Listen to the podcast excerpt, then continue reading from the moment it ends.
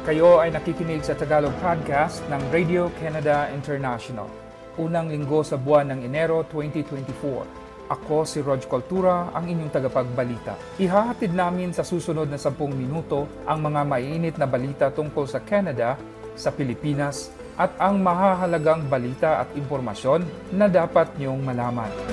Sa ulo ng mga balita. Japan yanig ng malakas na lindol, libo-libong katao ang pinalikas matapos ilabas ang tsunami warning.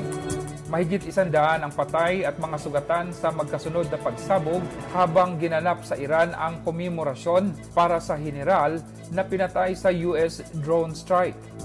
Krisis sa staffing sa mga ospital sa probinsya ng Ontario nasa breaking point na ayon sa Union ng Healthcare Workers.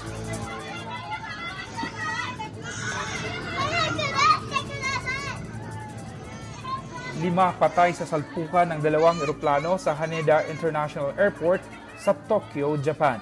Ito ang Tagalog Podcast ng Radio Canada International. Ma ang patay sa sakuna sa Haneda Airport kung saan nagsalpukan ang pampasahirong eroplano at isang aircraft ng Coast Guard.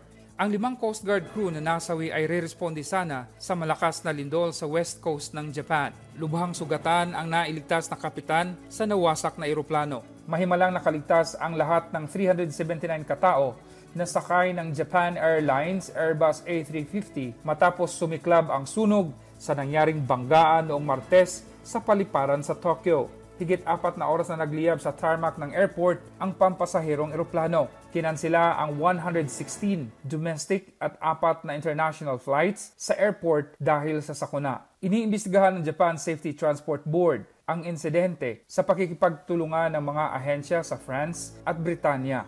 Na-recover ng Japan Safety Transport Board ang flight at voice recorder mula sa eroplano ng Coast Guard ayon sa Kyodo News Agency iniimbestigahan ng Tokyo Police ang anggulo na kapabayaan sa propesyon ba ang sanhi ng insidente. Sinimula ng autoridad sa Japan ang pag-inspeksyon noong Miyerkules sa natira sa nasunog na pampasahirong jet at sa eroplano ng Coast Guard na nagsalpukan sa paliparan. Para sa iba pang balita, bisitahin ang aming website ici.radio-canada.ca. Nananawagan ng alokasyon na pondo ang unyon na nagre-representa sa hospital workers sa Ontario para sa healthcare system ng probinsya. Ito ay para maibsan ang anila ay lumalalang staffing crisis. Sinabi ng Ontario Council of Hospital Unions ng CUPE na ang kanilang miyembro, kinabibilangan ng mga registered practical nurses, personal support workers at clerical staffs ay nabibigatan na sa workload ng trabaho sa understaff na mga ospital at ang sitwasyon ay mapaminsala na sa kanilang mga kalusugan.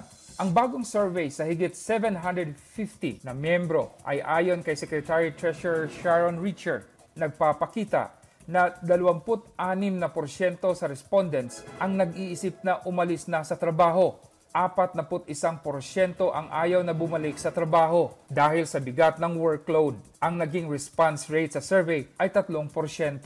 Inireport sa respondents ng survey ang maraming negatibong epekto sa kanilang mental health resulta ng kanilang trabaho. 62% ang nagsabing nakaranas sila ng exhaustion at mataas na level ng stress, habang 44% ang nagsasabing nahirapan silang makatulog. Nakumpirma sa survey na hindi na masaya sa kondisyon ng trabaho ang healthcare workers at matindi ang hindi magandang naidudulot nito sa kanilang mental health. Habang nakipag-usap ang unyon para sa bagong kontrata, nananawagan ito sa gobyerno na lagdagan ang mga full-time na staff sa mga ospital at gayahin ang ginawa ng British Columbia na ipinag-uutos ang minimum na staff-to-patient ratio. Hiniling ng Unyon na mag-invest ang probinsya ng 1.25 billion dollars kada taon sa susunod na apat na taon. Ayon sa isang independyenteng fiscal watchdog ng probinsya na kailangan ng gobyerno ang magdagdag ng higit sa 86,000 nurses at personal support workers pagsapit ng 2028 para maibalik sa pre-pandemic ang staff levels. Sundan niyo rin kami sa Facebook at Radio Canada International Tagalog. Dalawang magkasunod na pagsabog ang gumimbal sa Iran habang ginanap ang komemorasyon para sa general na napatay sa US drone strike noong 2020.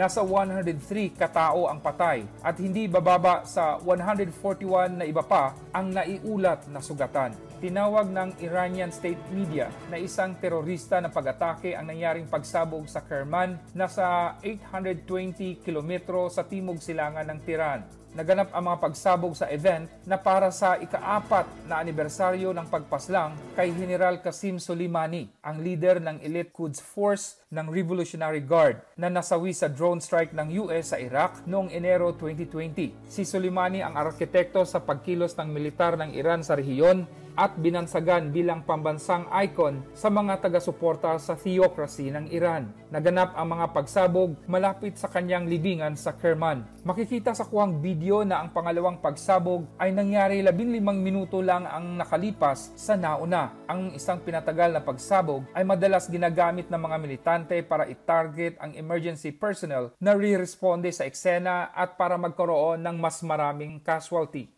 Tinawag ni Kerman Deputy Governor Raman Jalali ang pag-atake na gawain ng terorista. Maraming kaaway ang Iran na maaaring nasa likod ng pag-atake, kabilang ang exile groups, militanteng organisasyon at state actors. Sinuportahan ng Iran ang Hamas, gayon din ang Lebanese Shia militia na Hezbollah at ang mga rebelding Houthi sa Yemen. Sa huling ulat, inako ng ISIS na sila ang responsable sa ginawang pag-atake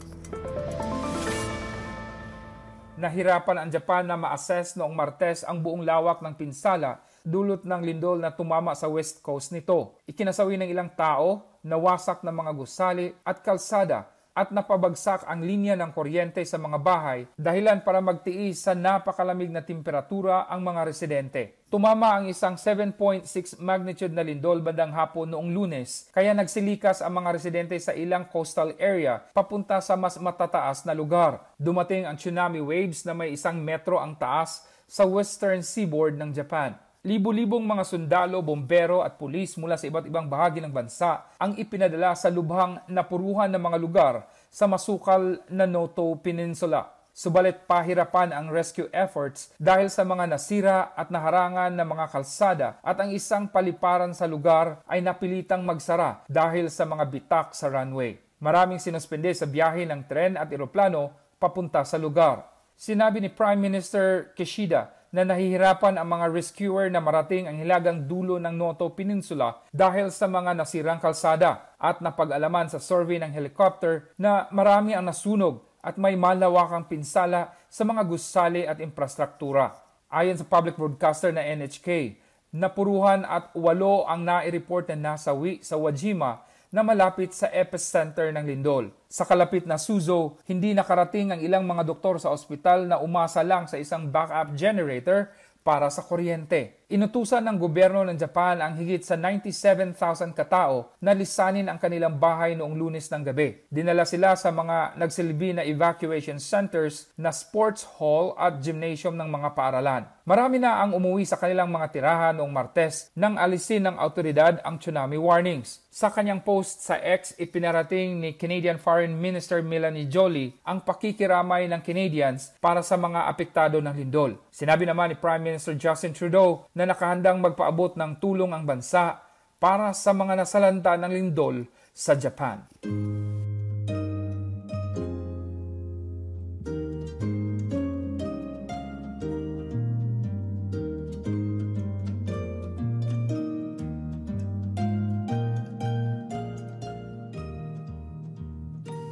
Inyong napakinggan ang Tagalog Podcast ng Radio Canada International. Patuloy ang ating balitaan para sa mahahalagang update sa kaganapan sa Canada, sa Pilipinas at sa iba't ibang panig ng mundo. Bisitahan ang aming Radio Canada International Tagalog website o kaya i-like at sundan kami sa RCI Tagalog Facebook page at X o dating Twitter para updated ka sa mga balita. Ako po ang iyong lingkod, Rog Cultura, mula dito sa Radio Canada International. Sumainyo ang isang mapayapa at mapagpalang bagong taon ng 2024. Maraming salamat at mabuhay ang Canadian Filipinos.